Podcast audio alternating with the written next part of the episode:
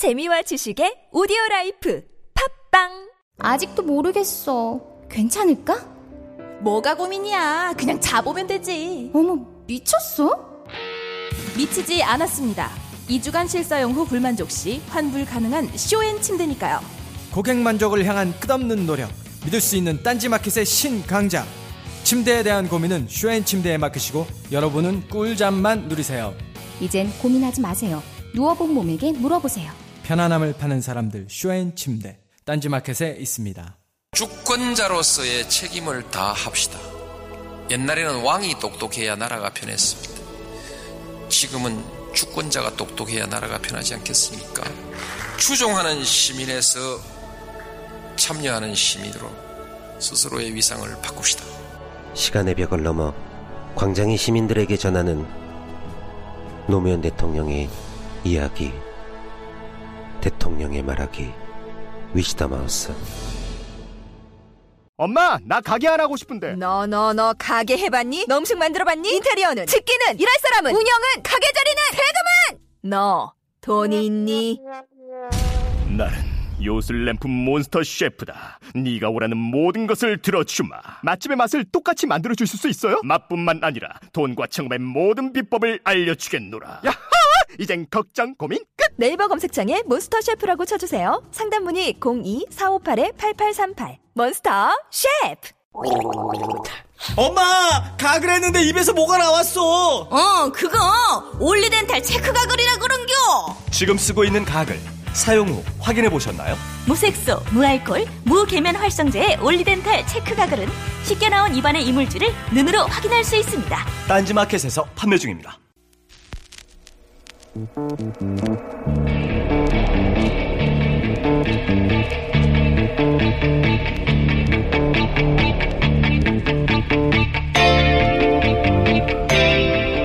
안녕하세요. 김호준입니다. 박근혜 대통령이 지난 2005년 북한 김정일 국방위원장에게 보낸 편지가 공개됐습니다. 내용 자체는 평이합니다. 김정일과 회담 당시 합의했던 남북 간 교류 프로그램에 협조를 부탁하는 내용입니다. 그런데 이 편지 내용을 누군가 박사모 홈페이지에 문재인 전 대표가 보낸 것이라며 게재하자 빨갱이다. 단두대에 처형해야 한다. 때려 죽여야 한다. 몸이 부르르 떨린다. 엄청난 분노의 댓글이 달립니다. 그날 그 편지가 문재인 전 대표가 아니라 박근혜 대통령이 보낸 게 드러나자 박사모는 게시물을 삭제하고 조작이라고 주장합니다. 이 근거 없는 맹신과 이 불합리한 적개심, 이 인지 부조화, 자신과 뜻이 다른 모두를 향해 박근혜 대통령이 그동안 드러내왔던 공격성은 정확히 박사모 댓글과 그 수준을 같이 합니다. 당연하게도. 김원준 생각이었습니다.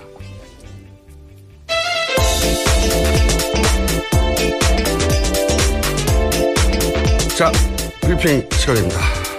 지난주에 엄청나게 많은 뉴스가 쏟아졌어요. 네. 이 중에서 저희가 오늘은 아예 주씨 뉴스만 뽑아서 네. 주씨 아닌 것은 아예 다루지도 않도록 어, 하겠습니다. 시사인? 예, 김은지입니다. 네. 아, 뉴스가 많아요. 네, 네. 뉴스가 많은데 첫 번째 주씨 뉴스는 뭘로 다룰까요? 이 월간 중앙 단독 기사가 굉장히 화제가 됐습니다. 이 새누리당과 최순실 측에 이 청문회 사전 모의 의혹이 제기된 바를 구체적으로 알려준 건데요. 예. 예. 그, 고 씨가 이 고영태 씨 인터뷰에서 이 예견된 사실입니다. 이 고영태 씨는 박헌영 K스포츠 재단 과장이 새누리당의 한 의원과 입을 맞추고 4차 청문회에서 위증할 거다. 이렇게 청문회 이틀 전에 예견한 바가 있거든요. 네. 여기서 어, 이- 이게 사실 좀 복잡하게 진행이 됐어요. 예, 예. 그래서 우선 시간 순으로 시간 순으로 저희가 관련 녹취들을 들어보겠습니다. 첫 번째 들어보실 내용은 뭐냐면 어, 4차 청문회에서 새누리당 이만희 의원과 어, K스포츠단의 박헌영 과장 사에 오갔던 질의 내용입니다. 이거 먼저 들어보시겠습니다. 그 태블릿 PC가 이번에 종편에서 문제가 됐던 그 PC가 맞습니까? 그건 저도 확실하게는 모르겠습니다. 근데 제가 봤던 PC가 종편에 공개됐던 PC라고 그 추정을 하는 이유는 태블릿을 고용태 씨가 이제 들고 다녔었고 저한테 충전기를 사오라고 시켰었습니다. 그래서 제가 충전기 아무거나 꽂으시면 되지 않냐 얘기를 했더니 그 충전기가 아니다. 그 일반 충전기가 아니다. 그러면서 보여주길래 그거에 맞는 충전기를 사오라고 저한테 옛날 했었고요. 옛날 구형이었다. 네, 그래서 그랬죠? 보니까 그 핀이 예전 거였고요. 예. 그래서 그걸 사오겠다 했는데 제가 그걸 못 사갔습니다. 자, 이 내용은 한마디로 말하면 뭐냐면, 어, 그것이 최순실 씨의 태블릿이 아니라는 거죠. 뭐 고영태 씨가 들고 다녔다라는 이야기를 박헌영 전 과장이 이야기했습니다. 네, 핵심은 그 JTBC가 공개한 태블릿은 최순실 게 아니고 고용태 씨의 것이다. 이런 청문회의 질의 내용이 왔다 갔다 했어요. 그런데 어, 월간 중앙에서 보도를 하죠. 이 내용을 네. 이틀 전에 고용태 씨하고 인터뷰를 했는데 고용태 씨가 예견했다는 거죠. 예, 맞습니다. 네. 어, 고, 고용태 씨의 인터뷰가 이틀 전에 있었으니까 고용태 씨는 예언을 한 거예요. 일종의 그런 셈이죠. 그렇죠. 예. 이, 이런 내용이 청문회에 나올 것이라고 인터뷰를 이틀 전에 했, 했는데 실제 청문회에서 이런 내용이 오갔던 거죠. 그러면 이틀 전에 고영태 씨가 정확히 어- 무슨 말을 했는지는 또 중앙일보에서 공개를 해버렸어요. 예. 네, 그걸 들어보겠습니다. 고영태 꺼다라고 몰아가려고 한다 이거지. 그렇지. 그 책상에 있다. 음. 본 적이 있다. 고영태가 잭을 구해달라고 했다. 뭐 이런 스토리로 음. 간다는 거죠. 첫 번째로는 태블릿 PC 잭을 구해와라 했다. 뭐 그런 걸 얘기할 그건 나올 거고. 자, 이 내용이 한마디로 말해서 그거 똑같아요. 예, 묘한 어떤 예, 그런 완전히 똑같아요. 예, 잭을 예. 구해 어, 오라고 했다. 그게 이제 고영태 것이다라고 몰아갈 것이다. 근데 이 인터뷰가 이 청문회 이틀 전에 벌어졌다는 겁니다. 네. 그러니까 예언가잖아요. 그러면서 이제 고영태 씨가 이게 사전에 짠 거다. 서로 예. 짜는 거다라는 이 인터뷰를 할 당시만 해도 이틀 후에 청문회에 실제 그런 말이 나올 줄 모르는 상태에서 인터뷰를 했는데 그렇죠. 근데 청문회에서 실제 그런 말이 나오니까 이제 중앙일보에서 공개를 한 거죠. 예. 이미 이틀 전에 이런 내용을 말했다고. 이게 사전 모의 증, 증거가 아니냐. 그랬더니 이제 이만희 의원이 반발을 했어요. 예, 뭐 부인하고 있습니다. 이만희 의원은 뭐라고 그랬냐면 무슨 소리냐 나한테 제보가 온 거다. 음. 그죠? 예, 예. 제보가 온 것이다. 사람들이 그러니까 K스포츠 쪽에 찾아와 가지고 나한테 그런 내용을 제보했기 때문에 내가 질의했을 뿐이지. 예. 내가 그 박과장을 만난 적도 없고 예. 사전 뭐 하지 않았다. 음. 이렇게 얘기를 했는데 이 사건은 또 한 번 뒤집혀집니다. 근데 예. 그 전에 저는 이제 그 제보를 했다는 말을 듣자마자 아 이거는 어 매우 큰 의구심이 든다라는 음. 생각을 했는데 왜냐하면 제보라는 건 말이죠. 권력이 있는 쪽에서 음. 뭔가를 숨기고 있었는데 진실을 밝히기 위해서 내부자가 그 반대편에 하는 거예요. 그렇죠. 그렇죠? 통상. 예. 근데 최순실 게이트의 경우에는 숨기는 쪽은 박근혜 대통령 최순실 쪽입니다. 예, 예. 그렇죠? 권력도 그쪽이 가지고 있어요. 예. 그러면 밝히려면 어디다 줘야 돼요? 반대쪽이어야 되겠죠. 야당이거나 최소한 비박에 줘야 되잖아요. 예, 예. 그러니까 민주당이나 정의당이나 비박계에 갔는데 가야 되는데 이 제보를 친박 핵심한테 가요. 예. 이게 이게 어떻게 제보예요? 음. 여기서부터 말이 안 되는 거예요. 제보라는 말부터. 그런데 이제 어, 이 이렇게 말이 안 되는 게 역시 제보가 아니라 사전 협의. 음. 좋게 말하면 사전 협의고 모의죠, 모의. 예, 예. 예, 위증 교사죠. 이걸 드러내는 어, 또 기사가 하나 나왔어요. 예, 그렇습니다. 예. 그거 전해주세요. 예, 오늘 아침에 중앙일보가 또 연이어서 단독 보도를 한 건데요. 이번에는 이완영 의원이 단, 등장합니다. 이 친박계 이완영 의원과 정동준 K스포츠재단 이사장이 청문회 증언을 사전에 협의한 것으로 확인했다. 이렇게 보도했는데요. 그 출처는 K스포츠재단 부장인 노승일 씨입니다. 노승일 씨 말로는 이완영 의원이 태블릿 PC는 고용태의 것으로 보이도록 하면서 JTBC가 절도한 것으로 하자.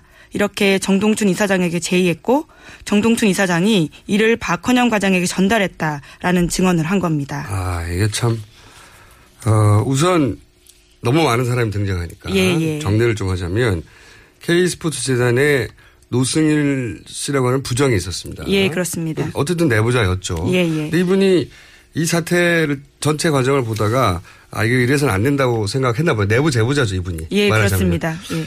이분이 박영선 의원에게 박영선 의원이 공개해서 크게 화제가 됐던 그 최순실 씨로부터 받은 전화 있지 않습니까? 예. 그걸 공개한 분이에요. 또. 예, 맞습니다. 네, 이분이 이제 또 한 번 공개를 한 거예요. 폭로죠, 이거는. 예. 뭐냐면 새누리당의 간사, 새누리당 측 간사죠, 청문회에서 간사인 이완영 의원이 어 K 스포츠 재단 이사장을 찾아와서 네, 네. 찾아와서 이완영 의원이 제안을 했다는 거예요. 태블릿 PC의 소유는 고영태로 하고 음. JTBC는 절도한 것으로 하자. 예, 그것을 이렇게 정동춘 이사장에게 이 정동춘 이사장은 그 최순실 씨 앞집에 사는 예, 마사지 센터. 마사지 센터의 예, 예, 예. 사장님입니다. 예, 예. 이분이 이분에게 제안을 하자 이분이 청문회에서 증인으로 나왔던 박 과장에게 예. 그렇게 말하라고 전달을 했다. 예, 예. 라는 이제 폭로가 나온 거죠. 맞습니다. 그러니까 이게 어 교사한 거죠 한마디로 말해서.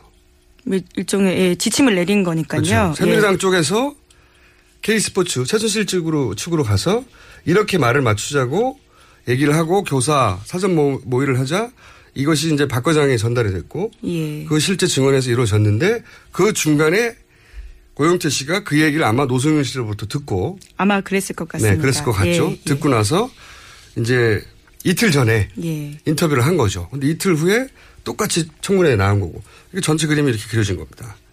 근데 그걸 왜 이만희 씨가 이만희 씨래요. 이만희 의원이 네네. 어, 증언을 했느냐, 아, 그 질문을 했느냐. 음. 이유는 뭐냐. 이완영 의원이 간사직에서 사퇴를 해요, 전날. 예, 예. 14일 날 사퇴합니다. 네. 그림이 그런 겁니다. 아, 어, 물론 뭐 국조위원으로서는 있긴 했지만요. 뭐 네. 여러모로 좀 모양새가 좀 망가지는 상태이긴 했죠. 간사직에서 사퇴해가지고 주요 질문이 본인 입이 아니라 예. 이만희 의원의 입으로 통해서 나오는 이 한마디로 말하면은 새누리당 측에서 최순실 측을 찾아가서 어 그 태블릿 PC가 최순실 것이 아니라고 고영태의 것이라고 예, 예. JTBC는 훔쳐간 거라고 위증을 교사했고 그것이 드러난 정황인 거죠. 아주 이거 요 자체가 내가 보기에는 특검 대상입니다. 예, 그렇죠. 네. 이거 아주 큰 사건입니다, 사실. 청문회 자체가, 어, 새누리당 친박계와 최순실 측의, 어, 사전 모의를 통한 위증이 이루어지고 있다, 조직적으로. 네. 그런 내용이 순차적으로 대략 한 5, 6일간에 걸쳐서 벌어졌는데, 그게 이제 밝혀진 정황. 근데 복잡해요. 예. 좀 길게 설명했습니다. 자. 그런 내용이고요. 다음 뉴스는요? 예, 뭐 연이어서 중앙일보 또 뉴스인데요. 이번에는 안종범 전 수석이 김필승 K스포츠 재단 이사에게 검찰 조사 바로 전날 이 검찰 조사 대응 관련된 문건을 줬다라는 겁니다. 이것 또한 어떤 검찰에 가서 그 자신들의 진술 취지에 맞게 이야기하라는 식의 뭐 사전 모의라고 볼 수 있는 것들이죠. 사전 모의. 예. 전반적으로 최순실 씨 관련해서 어, 청와대의 안종범 전 수석이나 네. 이쪽 사이드에서 또 새누리당의 이완영 의원 보도에 따르면 간사 쪽에서 그림이 있는 거예요. 자기들이 끌고 음. 가고 싶은 그림. 네. 사전 모의가 있었다 하는 정황 기사 하나 더 있었고. 자, 다음 출시 뉴스 전해주세요. 예, 뭐 김영재 의원과 관련된 그 보도인데요. 김영재 원장이 2014년 4월 16일 그러니까 세월호 참사 당일에 이 작성한 진료 차트가 조작 논란에 휩싸였습니다. 이 김 원장이 또 세월호 당일 자기의 일정이라면서요. 이 국회에 제출한 고속도로 영수증도 의혹에 휩싸였는데요. 이 갈 때는 7,600원이었는데 올 때는 6,600원이거든요. 이제 그러니까 이게 맞지가 않는 거죠. 네. 그러다 보니까 4월 16일 날 대체 뭘 한 거냐라는 의혹이 계속 계속 커지고 네. 있는 겁니다. 이분은 이제 청와대에서 특혜를 계속 받았던 분이죠. 예, 맞습니다. 엄청난 특혜를 받은 분인데 4월 16일 날 원래는 휴진이라고 했다가 예, 그다음에 골프 치러 갔다고 했다가 예. 그 다음에는 아침에는 장모에게. 본인의, 예, 본인의 장모에게 시술을 했다. 예. 그러면서 증거를 낸게 영수증 두 장인데 하나는 7,600원, 예. 하나는 6,600원인데 알고 봤더니 인천 고, 인천공항 고속도로 요금이 2014년까지는 7,600원이었는데 2015년부터는 6,600원을 변했어요. 예. 그러니까 두 번째 영수증은 그 이후 2014년 14년 것이 아니라는 거죠. 예, 이후에 뗐다라고 볼수 예. 있는 거죠. 예. 그리고 또 이제 여기 그 장모 님이 무릎과 허리가 아파서 당일 급하게 했다고 그랬는데 예. 그 차트에 보면은 피부와 두피도 체크돼 있어요. 네. 그리고 이제 진료 시간도 보면 장모님이면 아무 때나 맞춰서 하면 되잖아. 예. 근데 이제 보통은 오후에 하셨단 말이죠. 어, 음. 이 양반이. 근데 그날 장거리를 골프 치러 가야 되는데 굳이 그날만 아침에요. 음. 그것도 말이 안 되는 거고. 그리고 그렇게 급하게 시술하고 가야 되는데 피부하고 어, 두피도 체크를 하고. 어, 그러니까 평소처럼 근무일 날 오면 되는데 예. 굳이 골프 치러 나가는 날 그것도 평소처럼 오후가 아니라 아침에 음. 그리고 급히 아픔으로만 봐준 게 아니라 굳이 프로포폴을 씁니다. 예, 예. 써서 당장 급한 게 아닌 미용 과목인 피부와 두피까지 해요. 네. 그리고 나서 프로포폴을 썼으니까 장모님 깰 때까지 기다려야 되잖아요. 음. 근데 그냥 골프 치러 갑니다. 음. 그 해명대로 하면 그렇다는 거죠. 해명대로 하면. 예, 예. 그리고 그날만 사인이 다르다. 예, 이게 이걸 의심하지 않으면 뭘 의심합니까? 음. 또 한 가지가 있는 게 박근혜 대통령이 4월부터 아니 3월부터 6월까지 수요일마다 일정이 전무하다는 얘기를 저희가 몇번 음. 했는데 김영재 의원도 수요일마다 휴진이었어요. 예. 예. 겹치죠? 그러니까 수요일마다 김영재 의원이 박근혜 대통령과 같이 있었을 가능성을 자연스럽게 따져봐야 된다. 음. 예, 그게 자연스럽다. 그러니까 이분이 4월 16일 당일에 골프를 치지 않았을 가능성. 예, 예. 이 특검을 따져봐야 하지 않느냐. 네. 그러면은 골프를 치지 않, 않았다면 만약에 예. 어디로 갔을까? 청와대로 갔을까? 아니면 제3의 장소로 갔을까? 음. 어떻게 생각하십니까? 특검이 밝혀내야 될 과제 같습니다. 비겁한 대답을. 저는 제3의 장소에 한 표 던지겠습니다. 이게 두 번째 주신 뉴스고, 전 뉴스가 많아요. 네. 또 하나 전해 주십시오. 예, 박근혜 대통령이 헌법재판소에 낸 탄핵 심판 답변서가 화제인데요. 이 내용을 보면 최순실의 국정 관여 비율은 대통령의 국정 수행 총량 대비 1% 미만이라면서 이 국회가 의결한 다섯 가지 헌법 위반과 여덟 가지 법률 위반은 모두 사실이 아니다 이렇게 부인하고 있는 상태입니다. 전면 부인이죠. 예, 예. 모든 것을. 예, 근데 제가 이제 답변서 쭉 읽어 봤거든요, 사실은. 그때 뭐랄까, 이 대- 변호인단 예, 예. 대응 논리가, 어, 게시판적이에요. 아, 쭉, 게시판. 쭉 다 썼다. 이게 예. 뭐 무슨 게시판적인 의미가 뭐냐면, 아니, 게시판에서 말싸움하는 수준이다. 음. 왜, 왜, 예를 들어 볼게요.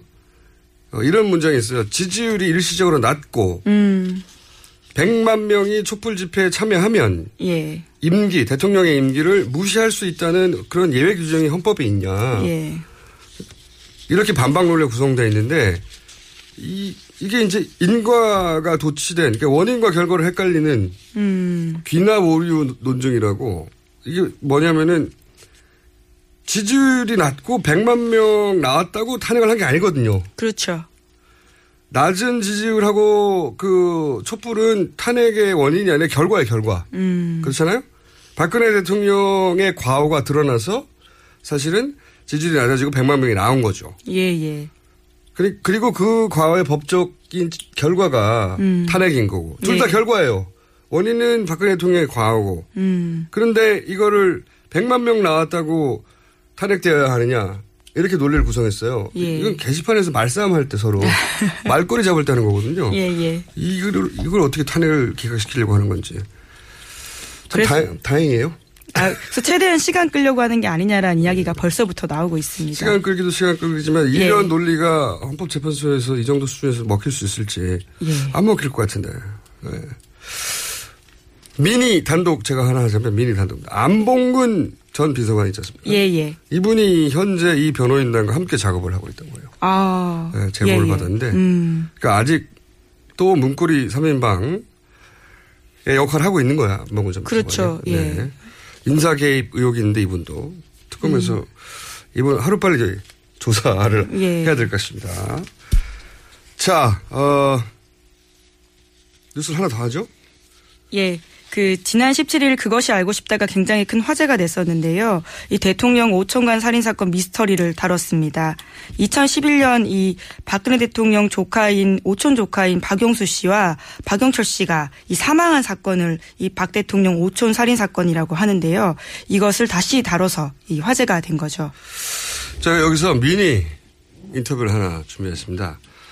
어, 지난 주말에 아주 크게 화제가 된, 예, 저희가 이 사건을, 어, 박근혜 대통령 오촌 살인 사건을 한 이유가 이제 이 사망한 두 분이 오촌이어서 그런 건데, 박근혜 대통령이. 예, 예. 두분 사이는 사촌이고, 어, 이 그것이 알고 싶다 해서 보도에서 크게 화제가 됐죠. 예, 박근혜 대통령 오촌 살인 사건. 담당 PD 저희가 전화 연결해 보려고 합니다. SBS 배정원 PD 인터뷰가 난생 처음이라고요. 전화 연결해 보겠습니다. 안녕하세요.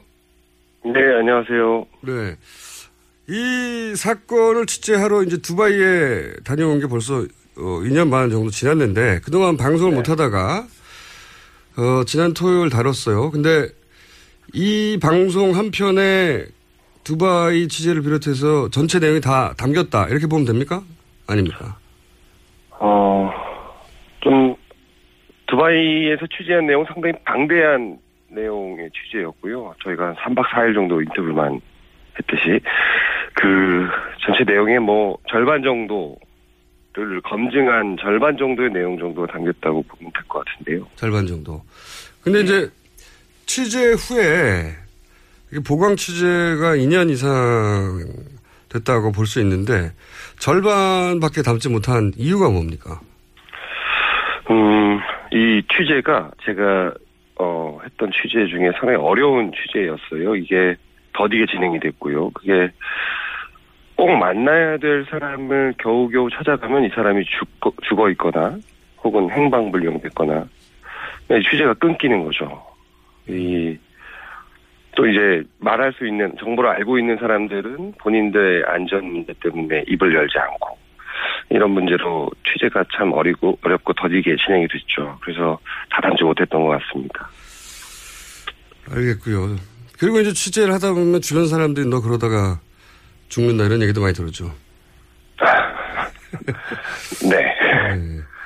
어, 이 내용과 관련해서 이 박용철, 박용수 씨 이- 이외에 어, 사망한 분이 또 있는데 사고 어, 당일날 이 박용철, 박용수 씨와 마지막 술자리를 같이 했다고 이제 알려진 분이 황모 씨인데 근데 이분이 어, 이 사건에 대한 취재가 시작되자 어, 출소를 했어요. 출소가 됐는데 대선 3개월 전쯤에 네. 컵라면을 먹다가 천식으로 사망했다. 이렇게 방송됐습니다. 근데 궁금한 것은 어, 황모 씨가 이 수감됐다가 출소한 지 얼마 만에 사망을 한 겁니까?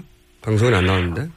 어, 저희가 그 내용을 정확하게 확인하지 못했는데요. 아마도 출소하고 처음 먹은 컵라, 컵라면일 것 같아요. 그, 상당히 얼마 안 됐다는 거죠. 이분이 사실 과거에 천식이 있었냐? 또 아직은 좀 더 확인이 필요해요. 그렇지 않다라는 사람들이 많기 때문에요. 이분의 죽음 역시 많이 이상하죠.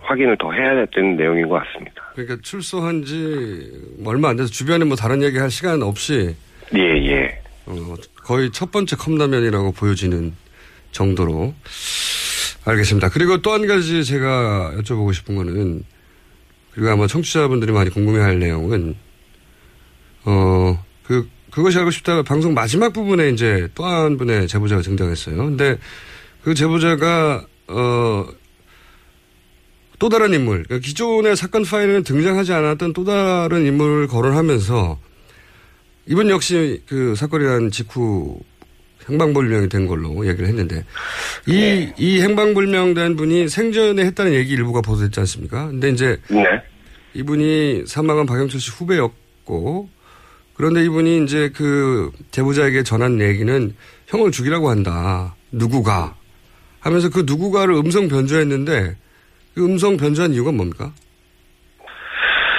음, 이게 이제 결국에는 저희가 2년 동안 찾아오던 퍼즐의 마- 거의 마지막 조각인데, 어, 정확하게 보도해야 된다라는 당연 전제 위에서, 어, 방송 직전에 이 제보자가 나타났기 때문에 좀 더 검증이 필요했어요.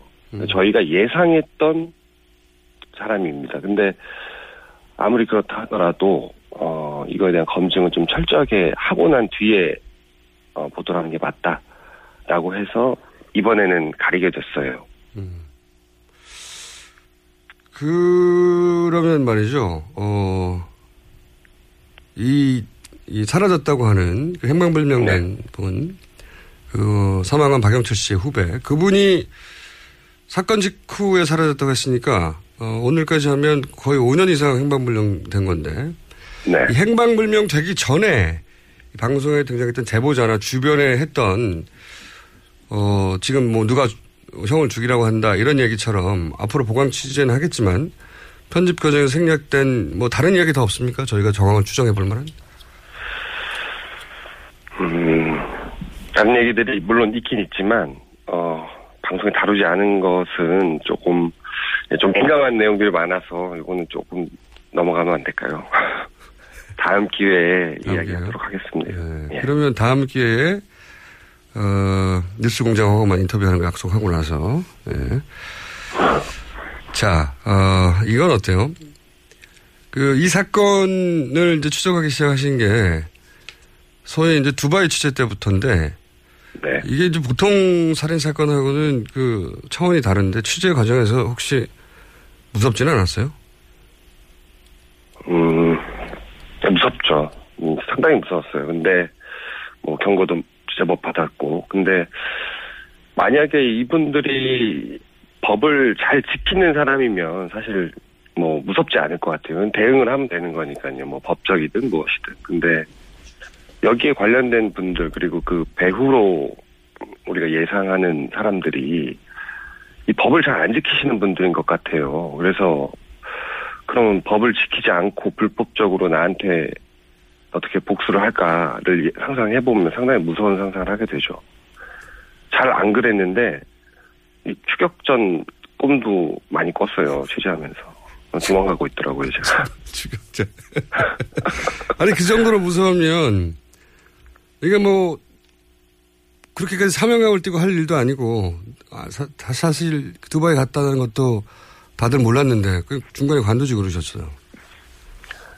이게 근데 만약에 우리가 예상했던 그 이야기가 정말 진실이고 이 사건에 지금 알려진 바가 사실이 아니라면 너무 많이 잘못된 거잖아요. 이거는 어. 꼭 제대로 알려야 되는 일이라고 생각해요. 단지 이 두 분의 죽음, 억울한 죽음이 있죠, 물론. 음, 근데 그 죽음 뒤에 가려졌던 아주 이 추악한 권력 들의 모습이 있기 때문에 이건 꼭 취재를 해서 방송해야 된다라고 생각했어요. 네. 이번 방송이 이 관련 어 방송으로는 마지막이 아니고 후속 취재도 계속 하실 거죠? 예, 후속 취재는 이미 시작했고요. 어, 마지막에 받았던 그 제보 포함해서 추가로 들어온 제보들에 대한 확인 작업을 계속 해 나갈 겁니다. 어, 이게 이제 별도의 특검으로 가야 하는 거 아니냐는 그런 음. 이야기도 나오고 있는데 보는 생각은 어떠세요? 취재, 담당 취재 PD로서? 어, 사실 저희도 이제 언론사 입장에서 취재를 하는데 분명히 한계가 있잖아요. 그 한계를 좀 넘어서 이 사건을 가진 이 특검에서 만약에 이 사건을 재검토한다라고 하면 저희가 받은 제보 그리고 갖고 있는 정보들 이런 걸 적극적으로 좀 협조할 생각이 있어요. 알겠습니다. 오늘 말씀 감사하고요. 네. 네.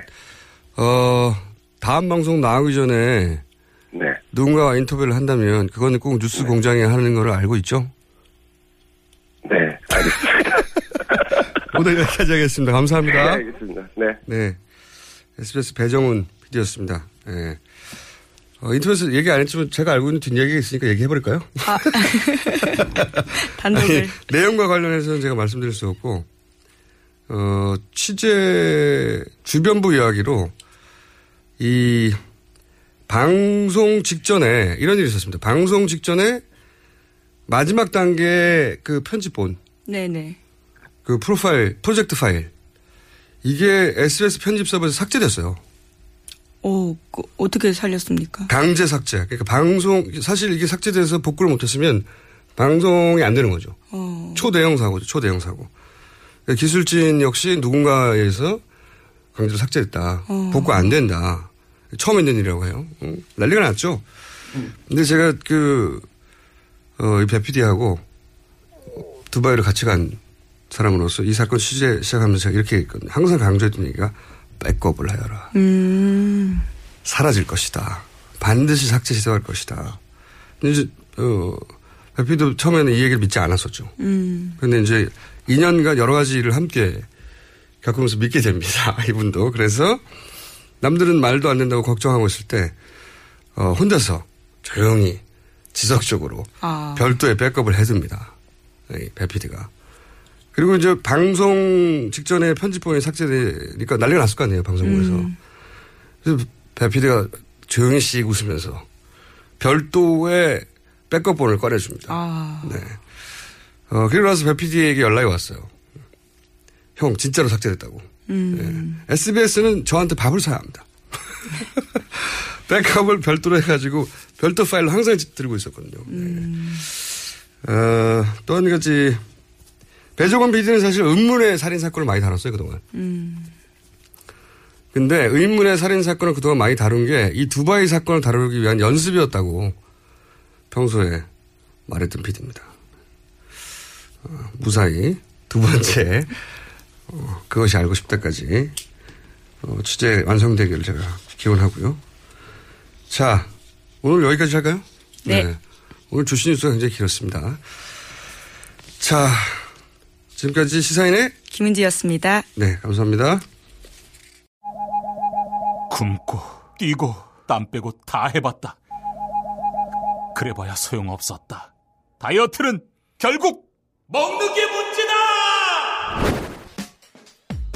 동결건조 채소와 곡물, 단백질, 그리고 효소와 비타민, 미네랄로 만든 다이어트 전용 그린 스무디로 하루 한두 끼만 바꿔 드세요.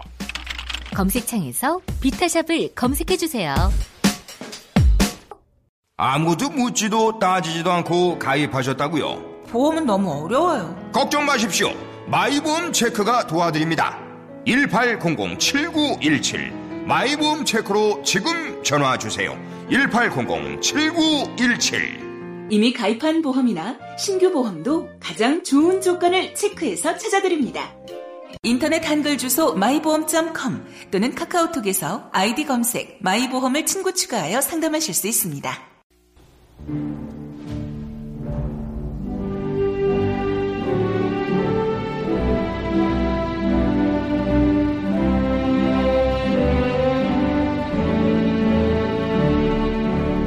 존경하는 국민 여러분, 안녕하십니까? GH입니다. 요즘 날씨가 아, 이거 지금 좀, 좀, 아, 뭐 하는 거야, 지금 내 자리에서. 이거 내 건데, 뭐야, 이거? 어? 저 그냥 한번 해봤습니다. 뭐 딱히 할 일도 없고 해서. 아, 그러다 이거, 이거 하면 어떡해요? 일자리를 뺏는 거야, 이거는. 요즘 취직이 얼마나 힘든 세상인데 함부로 이렇게 하고 그래요? 아니 그 제가 갑자기 일이 없어지니까 그 마음이 갑자기라고? 허하고 갑자기 뭐 그거 원래 넣었었잖아, 원래. 아, 말을 똑바로 하셔야지.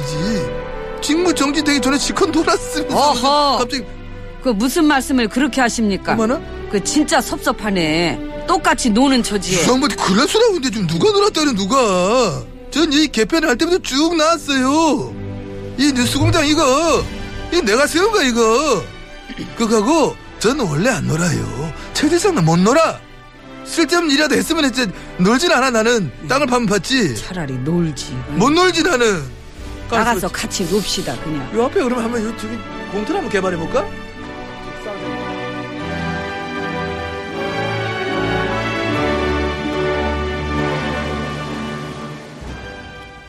네. 배정원 PD 그것이 알고 싶다. 배정원 PD 인터뷰를 하고 났더니 질문들이 많이 있네요.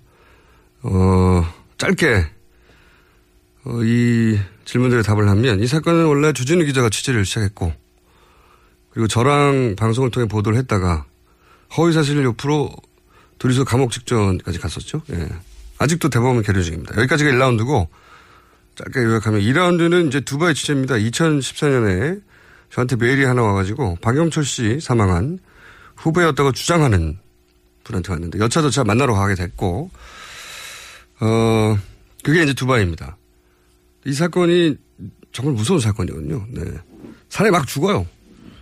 그래서 저랑 주진우 기자만 가면 못 돌아올 것 같아서 제가 팀을 구성을 합니다. 국회의원 두 명. 어, 처음 밝히는 건데 정청래 의원과 진선미 의원이었습니다. 변호사 두 명, 민변 회장님, 한택근 회장님하고 어, 저희 사건을 담당했던 김용민 변호사, 그리고 일간지 한겨레 임기자라고 있습니다. 그리고 지상파에서는 PD, SBS, 배정훈 PD. 그리고 이제 딴지일보에 카메라 스텝 총 9명이 갔어요. 그래서 3박 4일 동안, 어, 호텔방에서 인터뷰를 했는데, 스토리가 너무 비현실적이고, 음, 잔인해서. 그 진술은 여전히 검증되지 않은 부분도 있습니다. 근데 이제 이때 사건을 바라보는 관점이 좀 음, 이때 바뀌었어요. 주요 관점이. 2라운드고 3라운드가 이제 최순실 사태 이후 그때 같이 하던 SBS 배정은 PD가 그것이 알고 싶다로 사건 재조명을 시작한 거고요. 네. 어, 간단하게 요약하면 전말이 그렇습니다. 네. 이 사안에 대해서는 앞으로 다룰 일이 있으면 제가 저를 인터뷰하는 곳으로 다루도록 하겠습니다.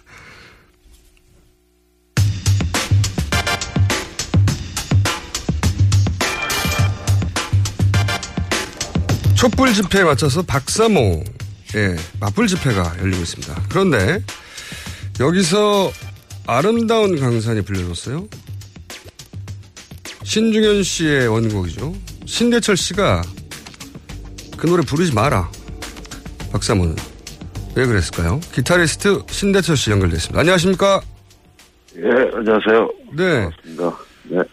어, 반갑습니다. 친박 네, 단체가 아름다운 강산을 부르면 안 된다. 예, 어이가 네. 없다고 하셨는데 이유가 뭔가요? 예, 그러니까 이제 그분들이 그 노래가 만들어진 유래를 아마 잘 모르셔서 하시는 것 같아요. 근데 이제 그 노래가 그 어, 제가 이제 글도 썼는데 예전에 이제 그 아, 박정희 시절이었죠. 네. 그 당시에 청와대에서 이제 전화가 왔었는데 박정희 찬양가를 만들어 달라 이런 이제 제안을 했던 거죠. 박정희 대통령 쪽에서 어, 아버님한테 어, 노래를 하나 만들어 달라. 예. 그렇죠 이제 어, 뭐 어떤 노래를 만들어 달라고 했다는 겁니까? 그러니까 뭐 정권 찬양가 내지는 뭐 박정희 찬양가 같은 거를 만들어 달라 이제 뭐 그런 취지였던 것 같아요. 근데 이제 아버지께서 이제 거절을 하셨고 그 이후에도 또 전화가 또 왔었는데 이제 또 재차 이제 거절을 하셨고 그 이후에 이제 좀 일종의 뭐 보복 같은 게 이제 계속 일어나죠. 그러니까 어떤 보복이 금지곡, 있었습니까? 그 이제 노래가 다 금지곡이 되는 거죠. 아, 그랬죠, 맞아. 예. 예. 그때 당시에 이제 그 미인이라는 노래가 굉장히 이제 대히트를 했었는데 예.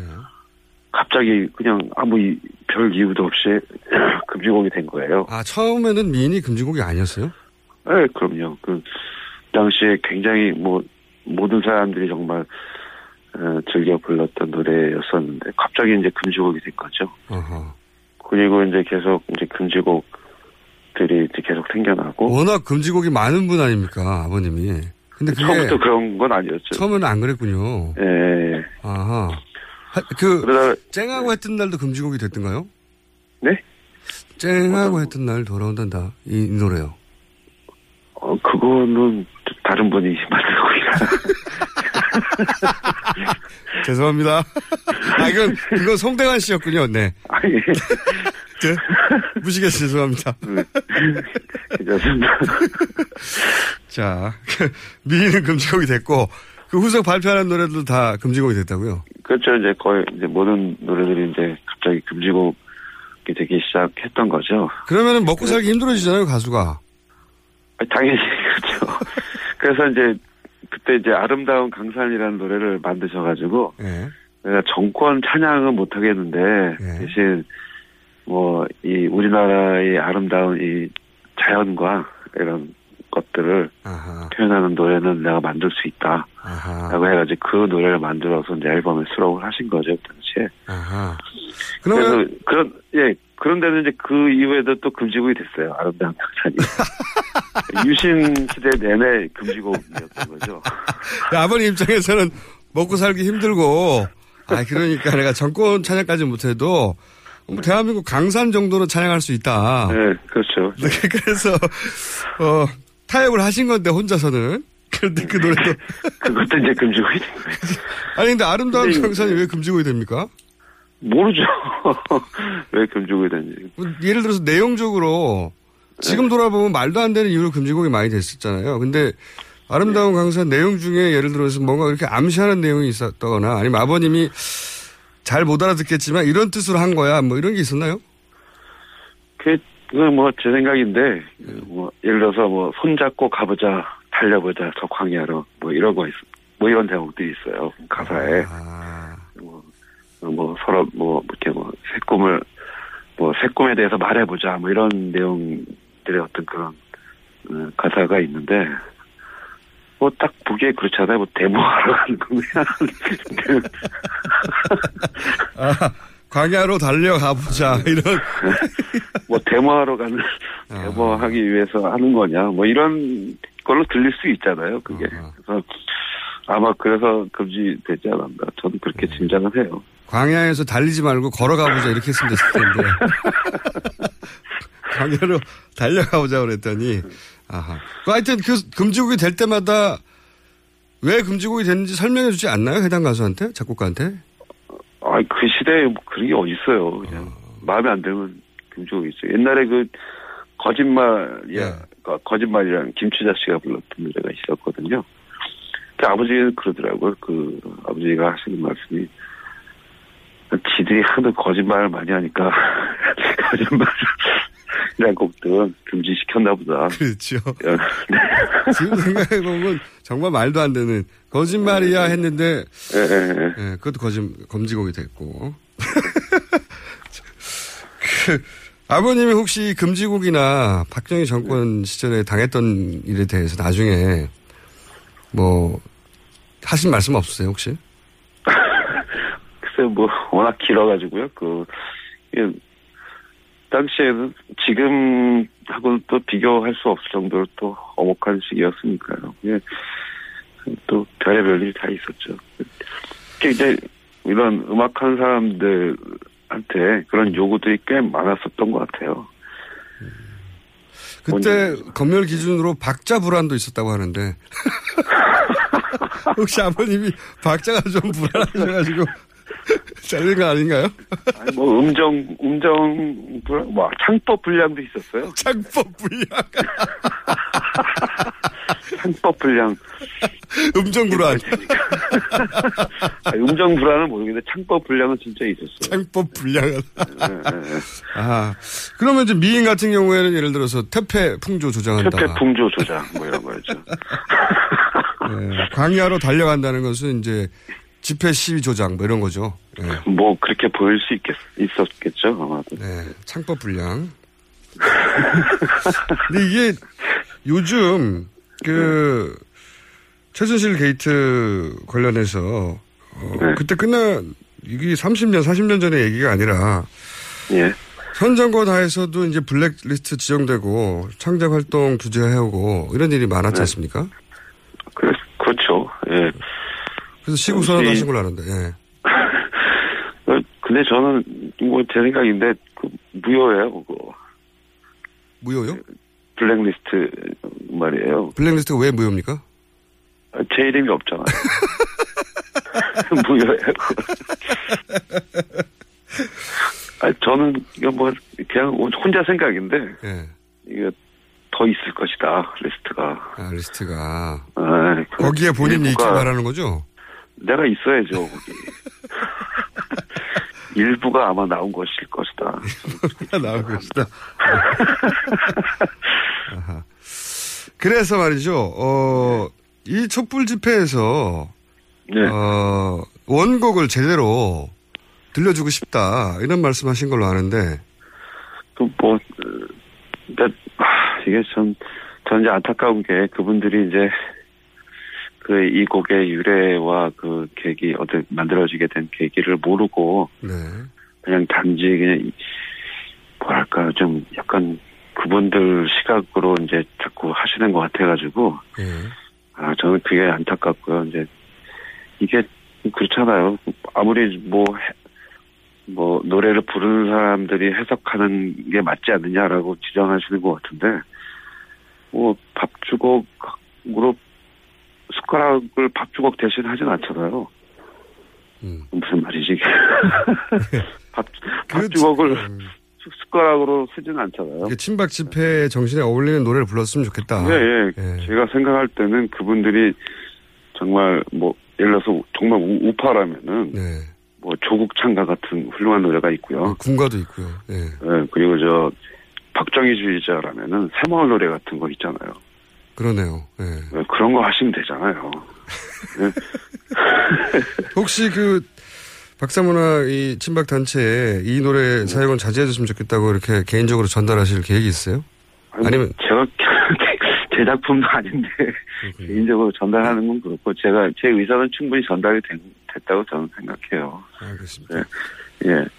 자, 이 타이밍에 저희가 이제 그 음악이시니까 앞으로 이제 음악 활동 계획 여쭤봐야 되는데 시간이 다 됐어요. 그래서 그, 그거는 네, 그거는 저희가 스튜디오에 한번 모시고 예, 연주도 직접 들어보고 요즘 시국이 어수선해서 제가 못 모시고 있는데 좀 이게 상황이 지- 정리, 정리되면 저희가 모시려고 하거든요. 그때 모시고 음악 얘기는 하죠. 네. 알겠습니다. 오늘 여기까지 하겠습니다. 감사합니다. 예, 고맙습니다. 네. 지금까지 기타리스트 신대철 씨였습니다.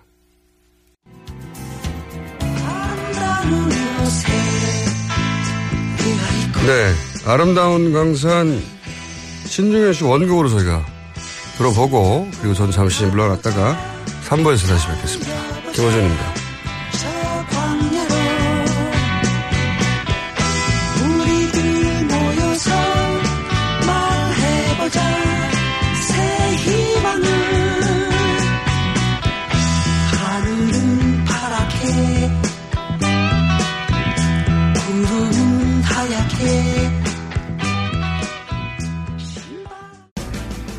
우리 동네에서 일어나고 있는 다양한 소식들을 전하고 모두가 마을을 활용할 수 있도록 도와드리겠습니다.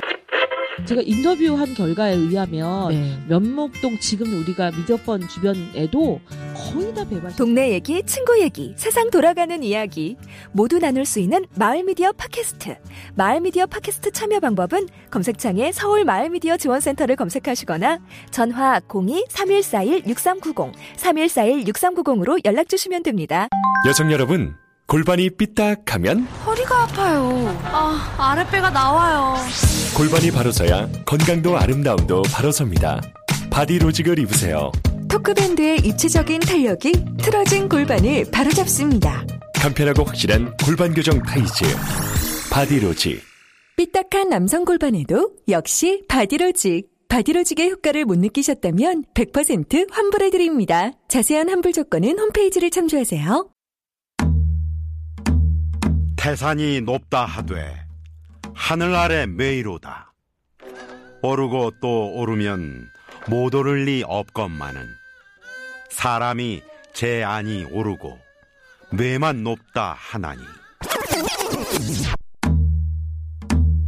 영어가 어려운들 하늘 아래 말이로다.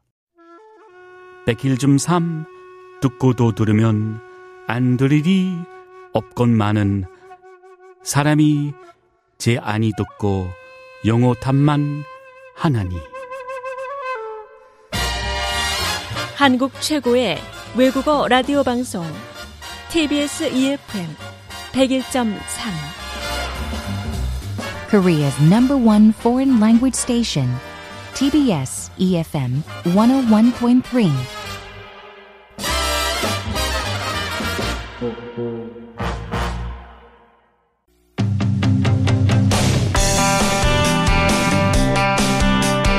2011년 3월 한나라당 원내대표였던 안상수 의원이 좌파다라고 지목을 해서 봉온사를 떠났던 이명박 정부 시절 거침없는 원변으로 유명했던 명진 스님이 요즘 광화문 촛불집에 참석하신다고 합니다. 해서 저희가 직접 스튜디오에 모셨습니다.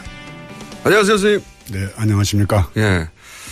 어, 어떻게 지내셨어요, 그동안? 뭐, 허공무착사라는 절이 있습니다. 허공무착사요? 네, 허공무착사의 촛불법당에서 요즘에는 탄핵경하고 하야경 외우면서 그렇게 지내고 있습니다. 아, 허공무착사요? 네. 그, 그런 절이 없는 거죠. 절이 없는 거죠. 예, 다 놓으니까 대한민국이 절이고 대한민국 국민이 전부 신도고 그렇습니다. 허공 무착사라는 건 무슨 뜻입니까? 무착. 집착하지 않는다는 건 무착이라고 그러고 무착. 집착하지 않는다.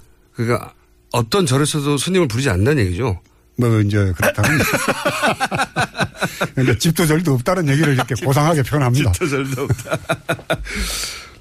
근데 이제 주말 촛불 집회 그 계속 참여하셔가지고 사람들 눈에 띄어서 저희가 아, 이분 모셔야 된다 하고 모셨는데 그 촛불 집회에서 사람들이 구호를 외치는 것이 이것이 연불 소리 같이 들린다고 하셨는데 이게 무슨 뜻입니까? 결국은 뭐 종교 역할이 뭘까라는 문제부터 시작하면은 종교라는 것이 그냥 법당이나 예배당에 앉아서 찬송가 부르고 연불 외우는 것이 아니고 실제적 삶 속에서 많은 사람들이 고통받는 현장 속에서 그분들의 고통 소리 문제들을 해결하려고 하는 문제인데 촛불이 외치는 그 함성 소리는 부정하고 부패한 그 세력에 대한 경고 준엄한 그 외침이거든요. 네. 그것이 연불이라고 봐야 되죠. 마음속으로 부처님을 생각하는 게 연불이니까 음. 생각념자 부처불자니까 그 부처는 뭘까? 정의로움이고 올바름이고 또 세상의 고통에 대한 연민이기 때문에 어, 세월호에 대한 연민 같은 것들 해결하고자 나온 에, 그 시민들이 부처님이고 시민들이 내는 그 함성이 염불소리다 이렇게. 어 듣고 보니 그럴듯합니다. 네. 아니, 실제로 그럴 듯해요. 실제로 실제로 그렇게 들리시는 거죠? 네, 그럼요. 어 그래서 계속 나가시는 거고. 네.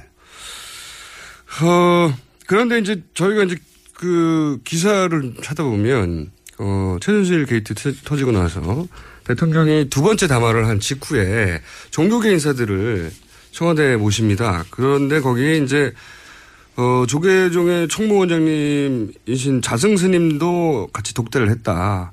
이렇게 보도가 됐어요.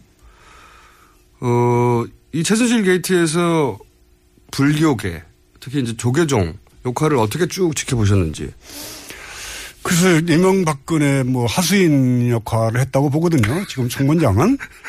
네, 뭐 물론. 본인 입으로도 그렇게 얘기를 했습니다. 내가 하수인 역할을 했는데 더 그런 게 없다. 본인이 그렇게 아니, 얘기했어요? 그럼요.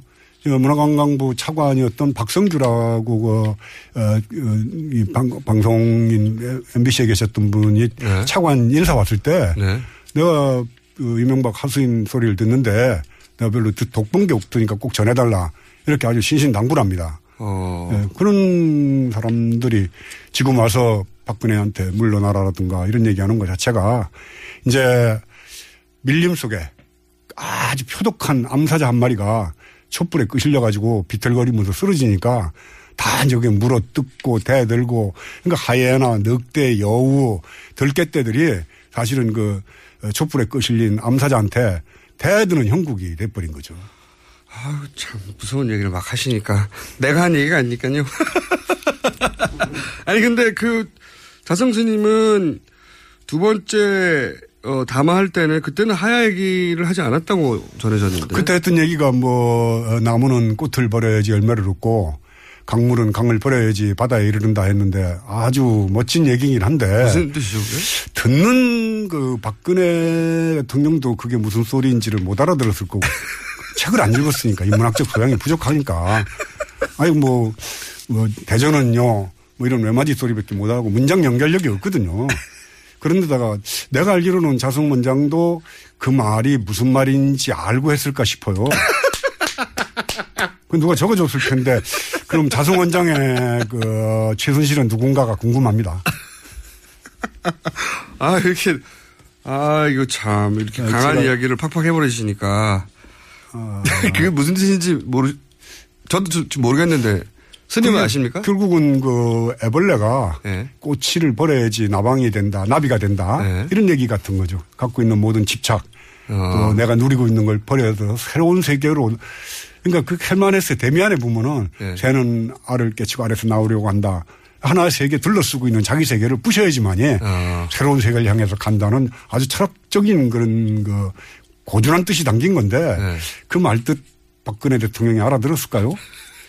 자성원장 같이 정당 권력에 탐취하고 세력 모아가지고 저렇게 원장 저렇게 재임하고 어, 불교 신자들한테 거짓말하는 사람이 본인이 버려야지 되죠. 본인이 네. 버리려면은 본인은 안 버리면서 어떻게 대통령만 버리라고 얘기를 하는지 이해가 안 가는 거지. 예, 스님이 이렇게, 이렇게 말씀하시니까 절에서 부를 수가 없잖아요.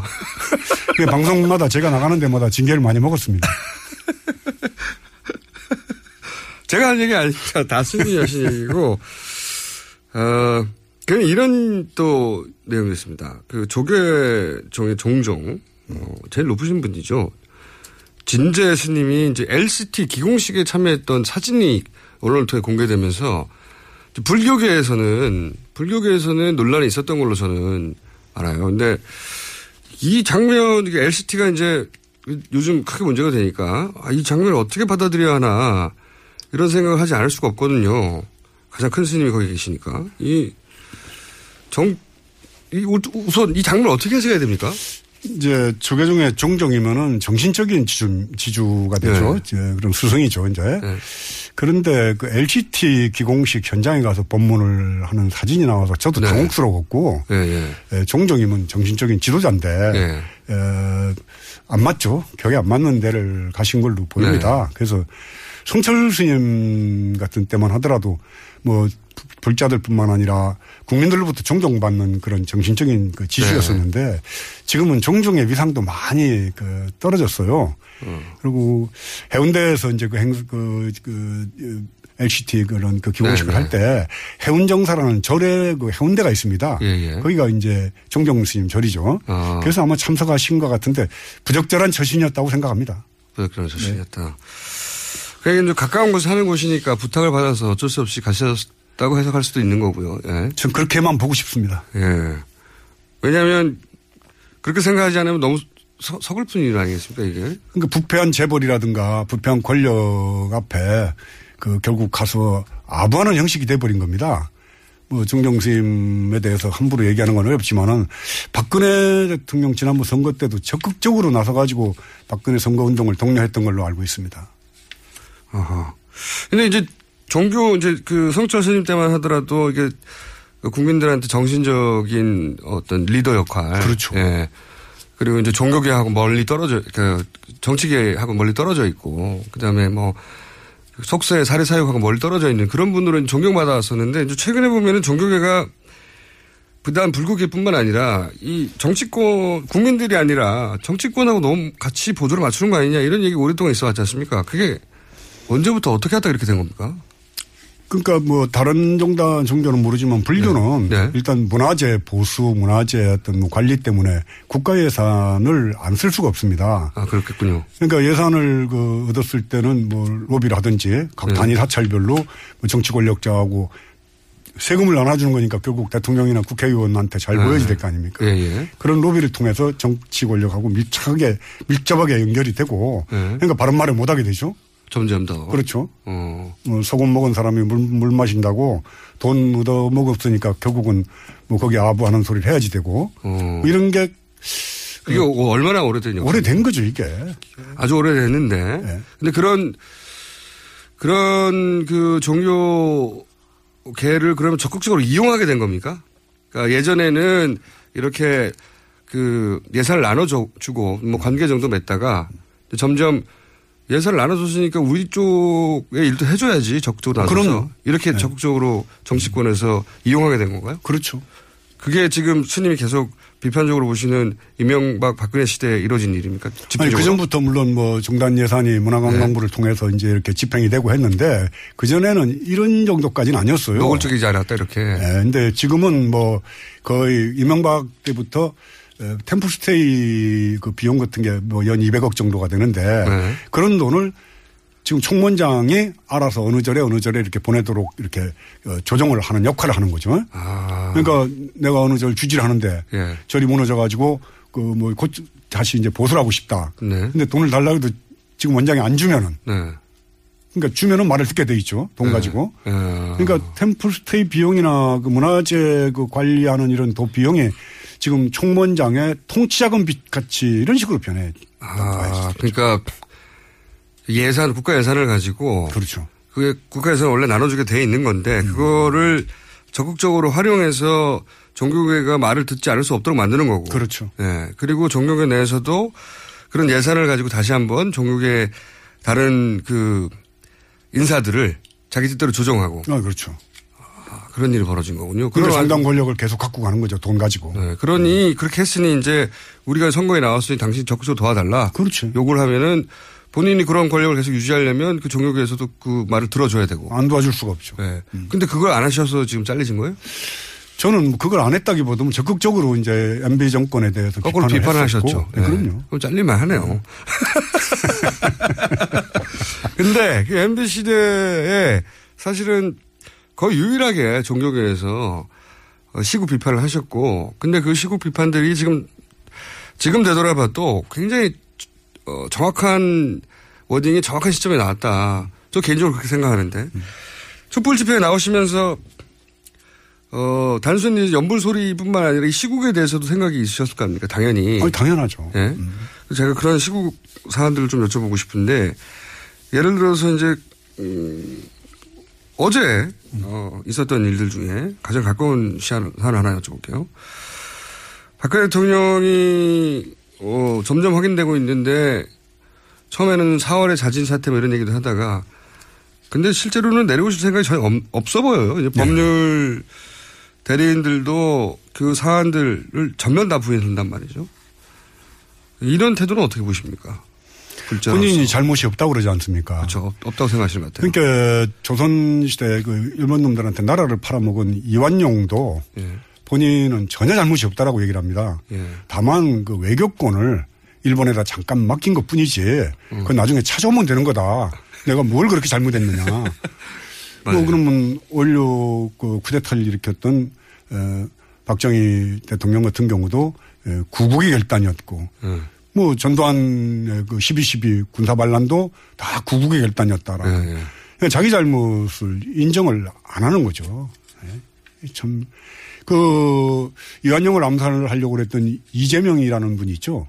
독립운동했던. 네. 이재명이 이완용을 암살하려고 그러다 잡혀가가지고 사형당하면서 했던 말이 다른 죄도 다 무서운 죄지만은 마지막까지 반성하지 않는 이완용의 내 죄가 정말 큰 죄라고 이렇게 얘기를 합니다. 반성하지 않는 죄. 반성하지 않는 네. 죄. 그럼 박근혜도 똑같다고 그런 거죠. 어, 그러면 좀 더 정치적으로 어, 첨예한 사안을 여쭤보면 이제 박근혜 대통령이 대통령 권한을 행사할 수 없자 황교안이 박근혜다 이런 구호도 등장하기 시작했어요. 네. 이 직무대행 체제에 대해서는 어떻게 보십니까? 시사 평론 불자로서.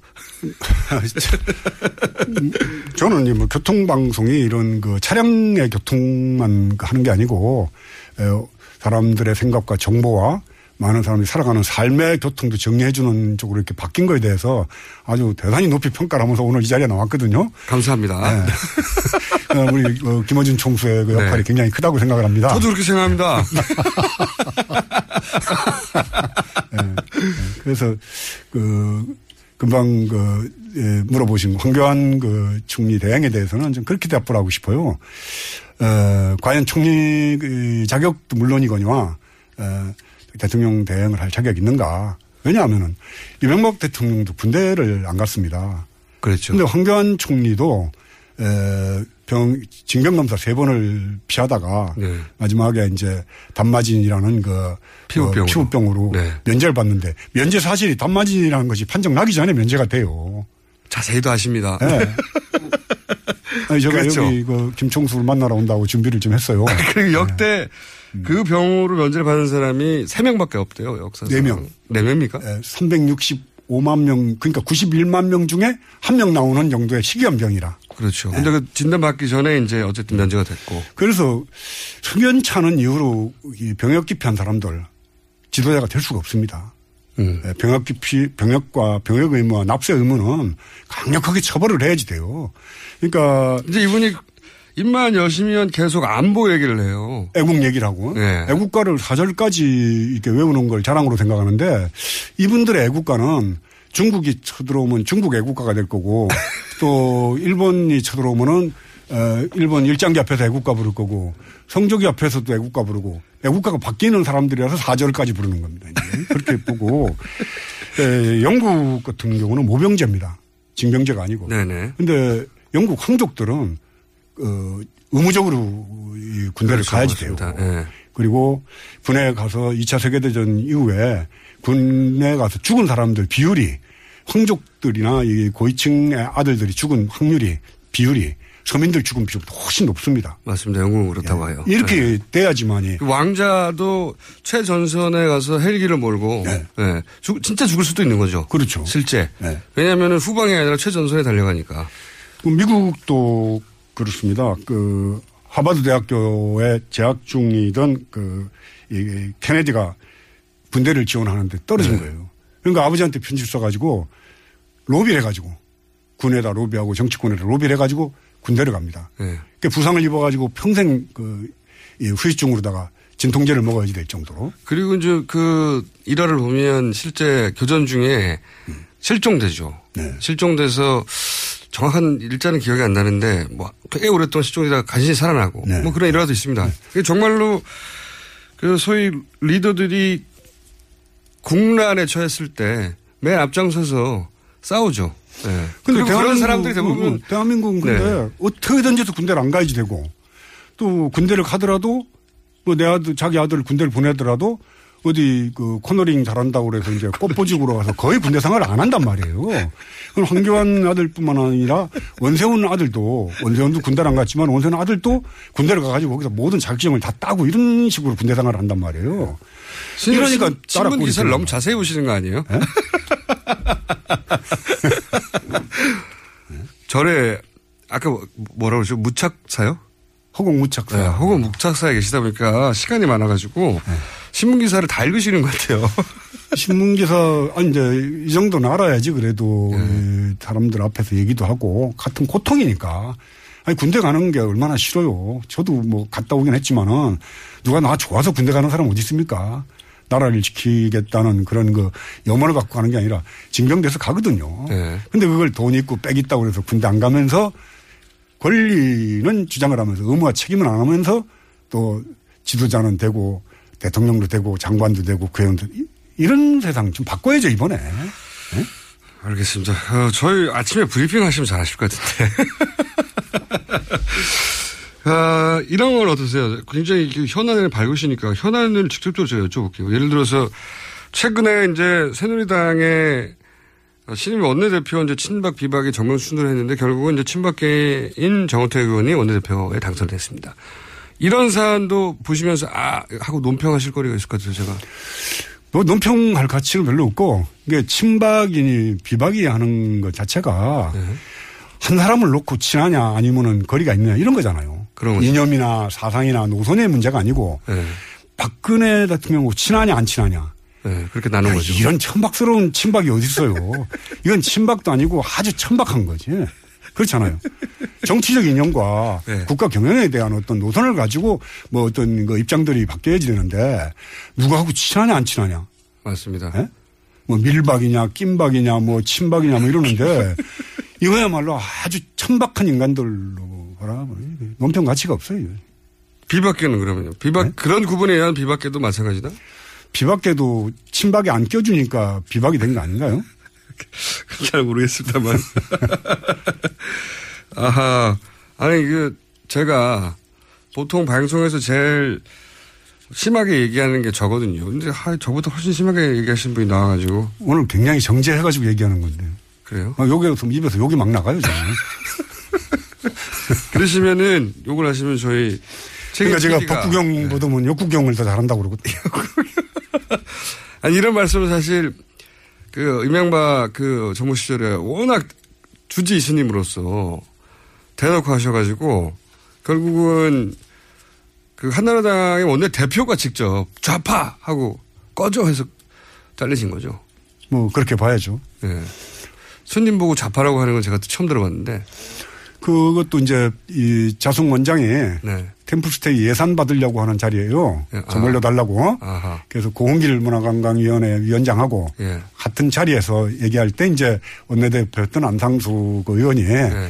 어, 강남 봉원사에 좌파 주지를 내쫓아라. 내쫓아라. 그러니까 예산 예산 주면서 그러니까 예산 주면서. 그러니까 결국은 이제 지경을 만들고 저를 이제 봉원사에서 떠나도록 하는 그 역할을 자성이가 총대를 맨 거죠 이제.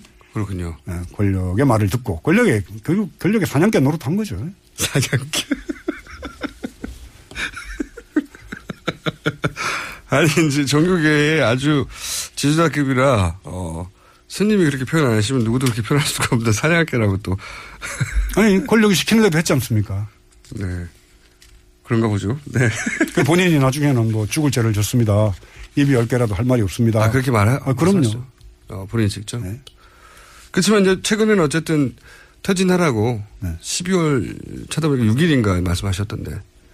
이제 박근혜 호라는 배가 이제 파손이 돼서 이제 깔아앉으니까 그래서 뛰어내리는 거죠, 이제. 탈출하는 거. 그럼요. 네. 너무, 너무 늦었다. 네. 진작에 그런 말을 했었어야 된다. 진작에 그런 말 할 용기도 없고 그렇게 못 합니다.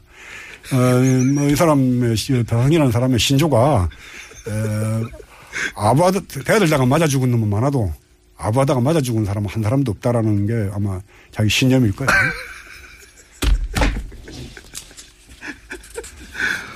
아유, 아, 왜 참. 이렇게 웃어요? 아니, 이제. 난 지금 굉장히 심각한 얘기를 하는데. 보통은 할 수 없는 사석에서도 잘 하기 힘든 얘기를 막 대놓고 하시니까 방송에서 아 저, 시간이 거의 다 돼가는데 한 번 더 모시기로 하고 아니 뭐 저희 생각으로 아침 브리핑 하시면 저보다 훨씬 잘하실 것 같긴 한데 어, 이런 말씀도 하셨어요. 그래서 제가 여쭤보려고 하는데 대통령은 이게 대통령 지금 현 대통령 전, 전 대통령 이명박 박근혜 대통령에 대한 비판을 굉장히 많이 하시고 지금 많이 하시고 그러면서 그렇다면 어떤 사람이 대통령이 돼야 되느냐 이런 질문에 대해서 손석희 같은 사람이 대통령이 되면 어떨까라고 하셨는데 왜 대통령이라는 자리를 너무 규정을 두지 말자는 거죠. 그러면 그 세월호 참사 때 그 팽목항에 가가지고 며칠씩 옷도 안 갈아입고 그저 그 세월호 유족들한테 위로가 되는 말을 전해주면서 끝없이 그 뉴스에 대해서 이렇게 브리핑을 했던 그 손석희 막 따뜻한 그 감성들 그리고 저녁 8시부터 9시 반까지 이렇게 뉴스 진행하고 맨 끝에 그 앵커 브리핑 하잖아요. 예, 예. 그때 멋진 말들이 나옵니다. 맞습니다. 예. 그럼 우리나라 대통령도 저 정도는 돼야지 되지 않느냐. 음. 저녁마다 어, 텔레비에 나와서 국민들에게 오늘은 어느 나라 국가원수를 만났습니다. 오늘은 국무위원들과 무슨 의견을 나눴습니다. 하면서 브리핑할 수 있는 정도의 그런 그 능력 음. 있는 사람 말도 할. 뭐 김호준 총수도 그런 능력권자로 들어가는 거죠. 물론 저도 마찬가지고. 예? 저도 마찬가지고. 그런 사람들이 대통령을 해야지 말도 못하고 무식하고 예? 이건 패거리 모아가지고 그- 이게 무슨 뭐저 조직폭력배 같은 사람 이런 두목 같은 형식으로 정치하려고 하는 사람들 이건 정리하고 정말 따뜻하면서 어, 고통받는 사람들에 대해서 연민하고 안타까워하는 사람들 이런 사람들이 대통령 해야지 되고 아, 그런 의미로? 네. 그렇죠. 그, 기본적으로 국민들한테 지금 시대 정신이 뭐고, 그리고 나는 그 시대 속에서 어떤 역할을 하고 있다. 이런 말을 자기 언어로 분명하게 전달할 수 있어요. 그렇죠. 예, 언어는 생각이 언어로 돼서 나오는 거기 때문에 그 사람의 말을 들으면은 얼마나 그 사람이 자유로운 사람이고 얼만큼 정직한 사람이고 이거 말장난한다고 그러는데 그 말장난이 아닙니다. 에, 생각이 자유롭지 않으면은 말의 전환, 반전 못 일으키는 거죠. 스님은 굉장히 자유로우신 분인 건 알겠어요, 제가. 전 뭐 주지도 안 하고 아무것도 안 하니까 자유롭죠. 무탁사 주지 스님. 아, 무탁사 참. 아. 그러면서 또 뭐, 김대동 씨도 언급하고 막 하셨던데, 김대동 씨는 그러면 무- 무슨, 무슨 일을 시킬까요? 법무부 장관 하다가 법무부 이제 장관. 뭐 저, 총리까지 하고 대통령 대행까지 하는 황교안하고 김재동 씨하고 비교를 한번 해봅시다. 법 정신에 누가 더 투철한가? 김재동 씨가 저는 그 뭐 성주 그 네네. 사드 반대하는 집회장에 가서 네. 어, 헌법 몇 조, 헌법 몇 조 하면서 얘기를 하는데 엄청 감동을 받았어요. 네, 다 외우더라고요. 예. 네. 그때 보고는 아, 난 절대 앞으로 마이크를 잡지 말자. 이제 모든 건 김재동한테 맡기거나 물러나야겠다. 아, 저는 그 장면을 보면서 그랬는데, 암기, 암기 과목은 잘했겠구나. 아, 그래서 법정신의 기본에 투철한 건 오히려 김재동 씨다. 그럼요. 헌법 정신에 투철을 하고. 국무총리 같은 거 시켜야 되는 겁니다. 그럼요. 왜 꼭 국무총리는 정치하는 사람들 그런 뭐 패거리를 하고 만들어가지고 이런 사람들만 시키려고 그러느냐. 네.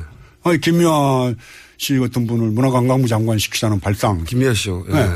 촛불에 나와서 마이크 잡았던 중고생들을 교육부 장관으로 이런 식으로 좀 바꿔 생각해 보자는 거예요. 저도 그러면, 저 방송국 몇 개 주시든지요, 저도. 그래서 방통, 방송통신위원장을 하든지 아니 국정원장으로 하든지. 국정원장. 아니, 저희끼리 농담으로 최순실 사태 처음 터졌을 때 저희 제작진하고 그런 얘기 했었거든요. 어, 내가 대통령하고 저희 책임 PD가 너 뭐 줄까 그랬더니 SBS 달라고 그러더라고요. 그래서 MBC도 해! 배포가 제거 KBS도 해! 해가지고 쫙 나눠준 적이 있거든요. 아, 그런 거 하시는구나. 네.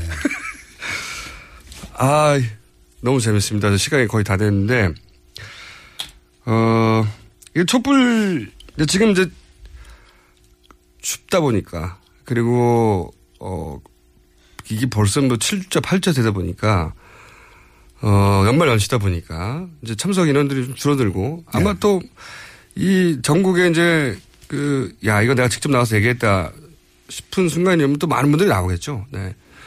저는 그래서 그런 걱정은 안 드는데 이게 촛불이 꺼지는 거 아니냐. 그런 걱정 절대 안 하는데 그런데 그, 거기 나온 분들이 뭐랄까 나가면서도 우울하거든요. 기쁘기도 하고 우울하기도 해요. 동시에. 굉장히 묘한 감정인데 그분들에게 혹시 해주실 말씀 있으세요? 마지막으로? 저보고 이제 그 나오는 나가면은 그 시민들이 네. 하, 나와주셔서 고맙다고 그러는데 제가 사실은 거기 나가서 위안을 받고 위로를 받습니다. 음. 제가 위로를 하고 위로안을 한 게 아니고 예? 그러면서 온 국민이 고통의 바다에서 헤어나고자 하는 그 염원이 에, 당긴 그 촛불이라고 봐요. 함성이고 그래서 그때 또 올리는 촛불이야말로 부처님 올리는 등공양하고 똑같다. 그래서 저는 뭐 이번 크리스마스 이브에도 어차피 촛불이 켜질 텐데 뭐 찬송가 대신 탄핵가와 하야가를 부르면서 우리가 크리스마스를 또 맞이하고 연말 연시를 보내는데 큰 그 위로와 위안이 되는 게 저는 촛불이라고 생각을 합니다. 매주 토요일 날 어디 가면 스님 뵐 수 있죠? 어느 위치에 주로 계십니까? 음, 광화문 그 미대사관 앞에서 시작해가지고 네. 어제는 그 삼청동 청리공간 쪽으로 갔었고 지난주에는 그 어, 청운동 차벽 앞에서 잠깐 마이크도 잡았습니다. 스님 그러니까 그 행진하고 같이 가시는군요. 아예. 네, 걸어. 그 한가운데서. 네, 네. 그 옆에서 구경하는 게 아니고. 아니, 그럼요, 같이. 한 가운데 들어. 저 지난주에는 그 세월호 엄마들하고 같이 종로에서부터 에, 청운동까지 걸어갔었고요. 그러면 혹시 그 SNS, SNS 하십니까? 어, 페이스북만 합니다. 페이스북. 그럼 어디 계실지 좀 그 알려주세요. 그 전에. 네. 스님을 꼭 만나보고 싶어 하는 불자들도 많이 있을 거예요. 그 현장에 나온. 그렇죠. 네. 그러면 그 SNS에다가, 페이스북에다가 이번 주는 저는 이쪽 부분에서 출몰할 예정입니다. 이렇게 알려주세요. 네. 그러겠습니다. 오늘 여기까지 듣겠습니다. 오늘 말씀 감사합니다. 네. 고맙습니다. 지금까지 명진 스님이었습니다.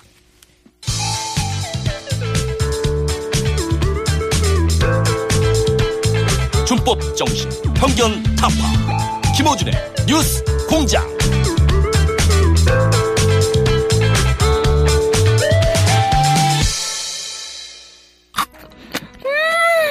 맛있어. 너무 맛있어. 와, 아삭거리는 소리 들려? 와, 진짜 맛있다. 이 김치 어디에서 샀어? 김치 어디서 샀냐면 화. 화 뭐? 무슨 김치라고? 그러니까 어디 김치냐면 바로 화. 뜸들이지 말고 빨리. 도대체 어디 김치야? 화통 김치. 화통 김치라고. 국내산 재료로 100% 자체 생산하는 화끈하게 통하는 화통 김치. 얼른 검색해서 사 먹어. 알고 싶었다. 주목받는 자리에서도 고요해질 수 있는 방법을. 속도를 높이는 이유와 천천히 달려야만 볼 수 있는 것들에 대해. 누구를 웃게 해야 하는지, 무엇과 손잡아야 하는지. 지금 당신은 되고 싶었던 당신인가? 나는 그렇다. 당신의 가장 찬란한 순간, 임팔라. Chevrolet, find new roads.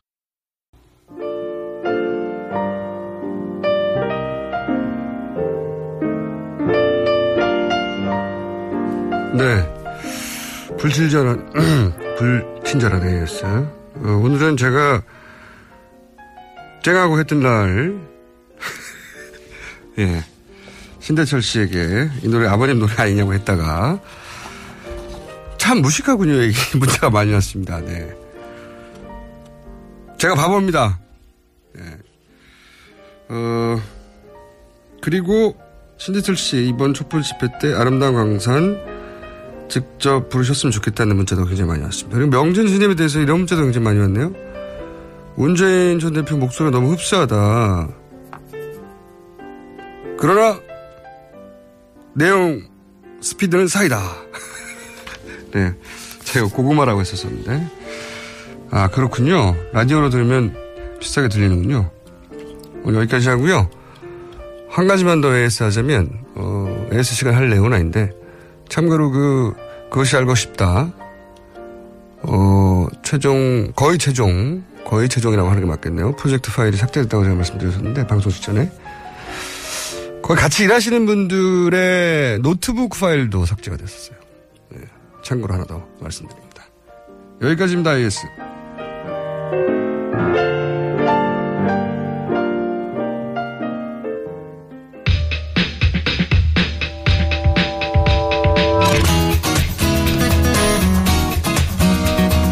자, Le Monde diplomatique. 원어 발음으로 Le Monde diplomatique 비슷하네요. 많이 드셨는데. 네. 아니 그 흐름 있지 않습니까? 흐름.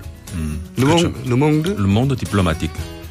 그 만약에 이제 프랑스 사람하고 요거를 직접 거론한다 그러면 그 비슷한 속도와 인토네이션으로 예를 해 네. 주시면 그 정도 속도로 해요. 우리나라 사람보다 보통 좀 말이 빠른 편인데 그 정도 속도로 합니다. Le Monde Le Monde diplomatique. 네. 그 정도로 하시면 됩니다. 임상훈 전 편집장, 현 편집위원 나오셨습니다. 자, 어, 이번 주는 외신 이야기인데 결국은 여전히 우리 촛불에 대해서 얘기들, 얘기들이 많습니까? 네. 어, 여전히 이게 만약에 탄핵 이후로는 이제 탄핵 정국에 맞춰서 어, 이제 뭐 사실관계 보도하고 그 다음에 이제 그 앞으로 어떻게 에, 전망을 할 수 있는가 이제 그런 보도들이 좀 나오죠. 네. 저도 몇 개 뒤져봤는데 그 외신에서는 탄핵이 인용될 거라고 하는 전망들이 좀 많, 네, 많더라고요. 그런 보도가 그러니까 어, 어쨌까지 뭐 예상 아니겠습니까? 네. 예상인데 어, 인용될 가능성이 높다는 그런 식의 보도가 많이 있습니다. 네. 그렇군요. 그리고 그 이제 그 부분을 좀 한번 짚어보고 싶은데 뭐냐면 이 촛불 집회에 대해서 외신들이 굉장히 뭐랄까요 희한하고 어떤 의미는 재밌고 어떤 의미는 대단한 현상이라고 네. 그런 현상이라고 생각하는 사람 실제 많아요. 저도 지난 주말에도 한 외신 기자를 만났는데 네. 직접 이제 보고 싶어서 왔더라고요. 그 굉장히 희한한 현상이다. 그리고 뭐 독일에서도 이게 굉장히 의미 있는 현상이라는 저 기사도 나온 걸 봤는데 전체적으로 어떻게 표현합니까 이게? 그러니까 보통 우리나라 언론에서도 어, 광장 민주주의다 이런 얘기 많이 쓰지 않습니까? 네. 그런 용어를 사용을 하고 하는데 아, 그 뭐 그런 이야기를 지난 시간에도 우리 잠깐 나눠본 것 같습니다만은 어, 사실 광장 민주주의라는 말이 원래 정치학이라든가 원래 있던 용어가 아니죠. 그렇죠. 뭐 이런 말이 없었던 그리고 서구 사회에도 이제 그뭐 굳이 뭐 단어를 그냥 번역을 하자면은 뭐 어, 플레이저 저 데모크라시 뭐 말은 만들 수 있습니다만은 그런 게 이렇게 무슨 정치 현상으로서 이렇게 많이 우리가 거론되는 그런 건 아니거든요.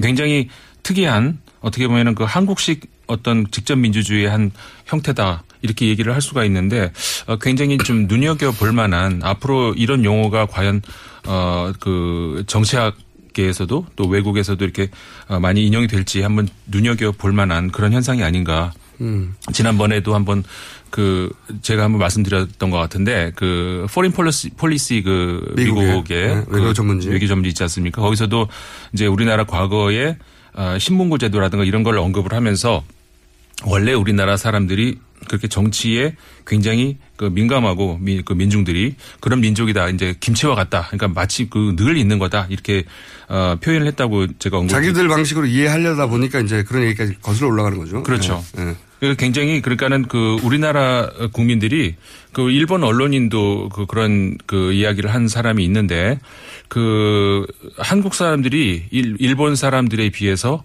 굉장히 정치적이다.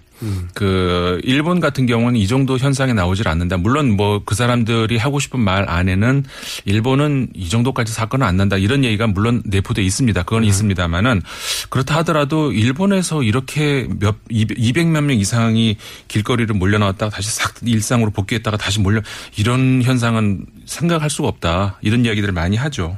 이게 광장이라는 어떤 그런 특이한 굉장히 어떻게 보면 그 우리나라에는 사실 그 광장이라는 게 없잖아요. 원래가. 원래 없죠. 네. 우리나라 문화에선 지난번에 한번 김진애 선생님 한번 그런 얘기 했었죠. 네, 5.16 그 쿠데타 이후에 군사적 목적으로 네. 군- 어떤 군사적 위세를 과시하는 특히 국군의 날 네. 행사 때 그런 용도로 5.16 여- 지금 여의도 광장 지금 네, 네. 공원이 됐죠. 네. 거기를 아스팔트로 쫙 깔아서 여의도 광장을 만들었지만 네.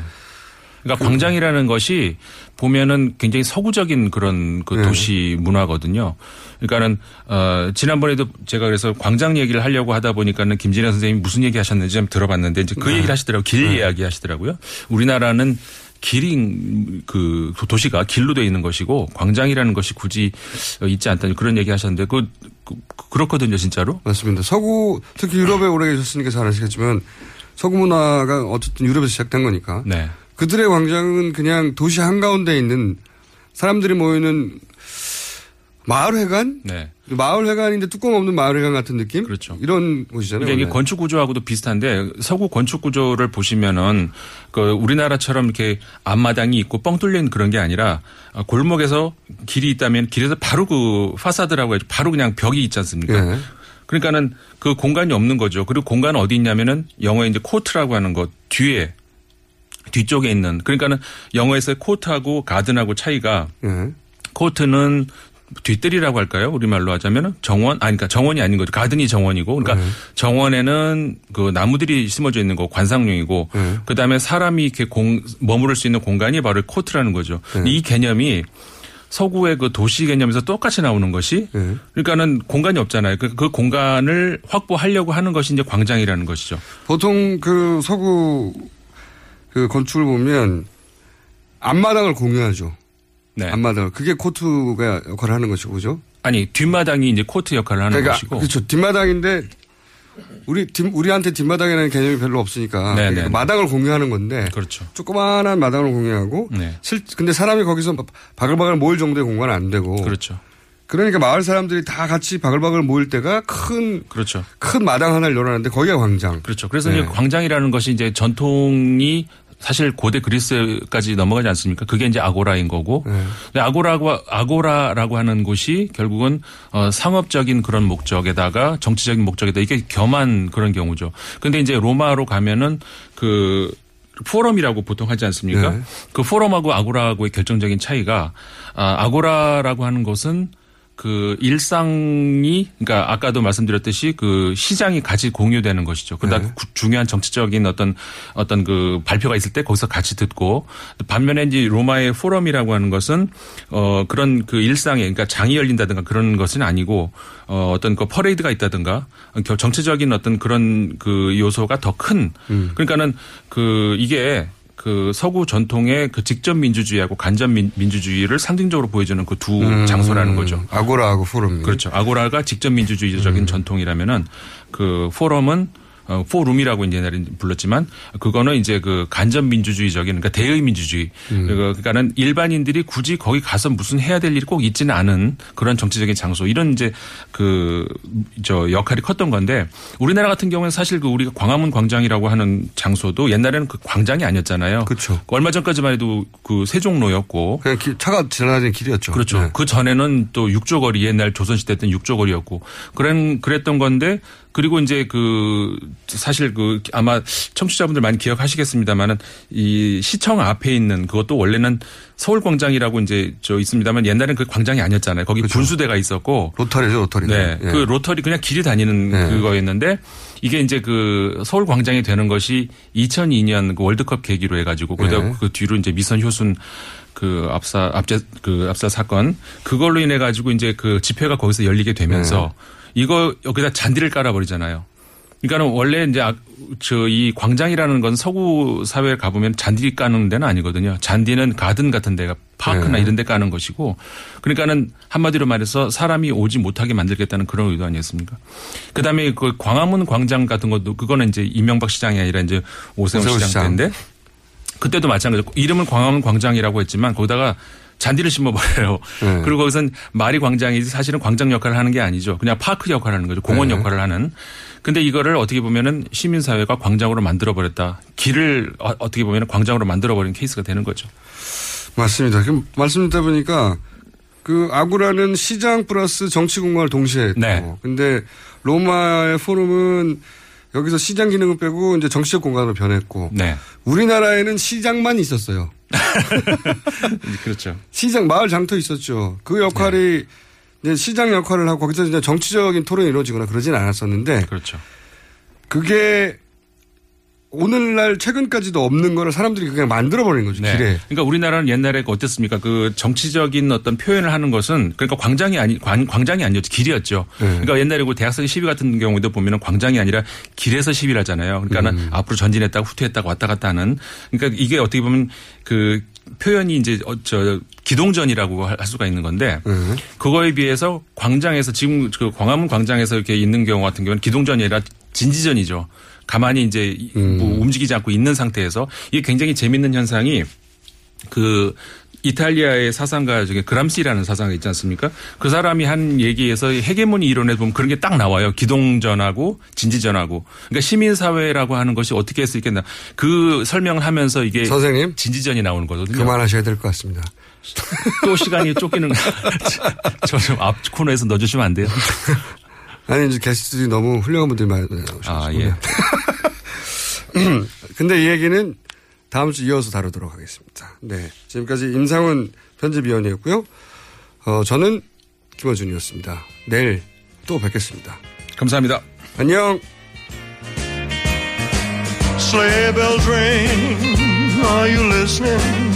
In the lane, snow is glistening. a beautiful sight.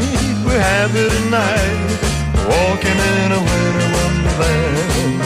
Gone away is the bluebird, here to stay is the new bird.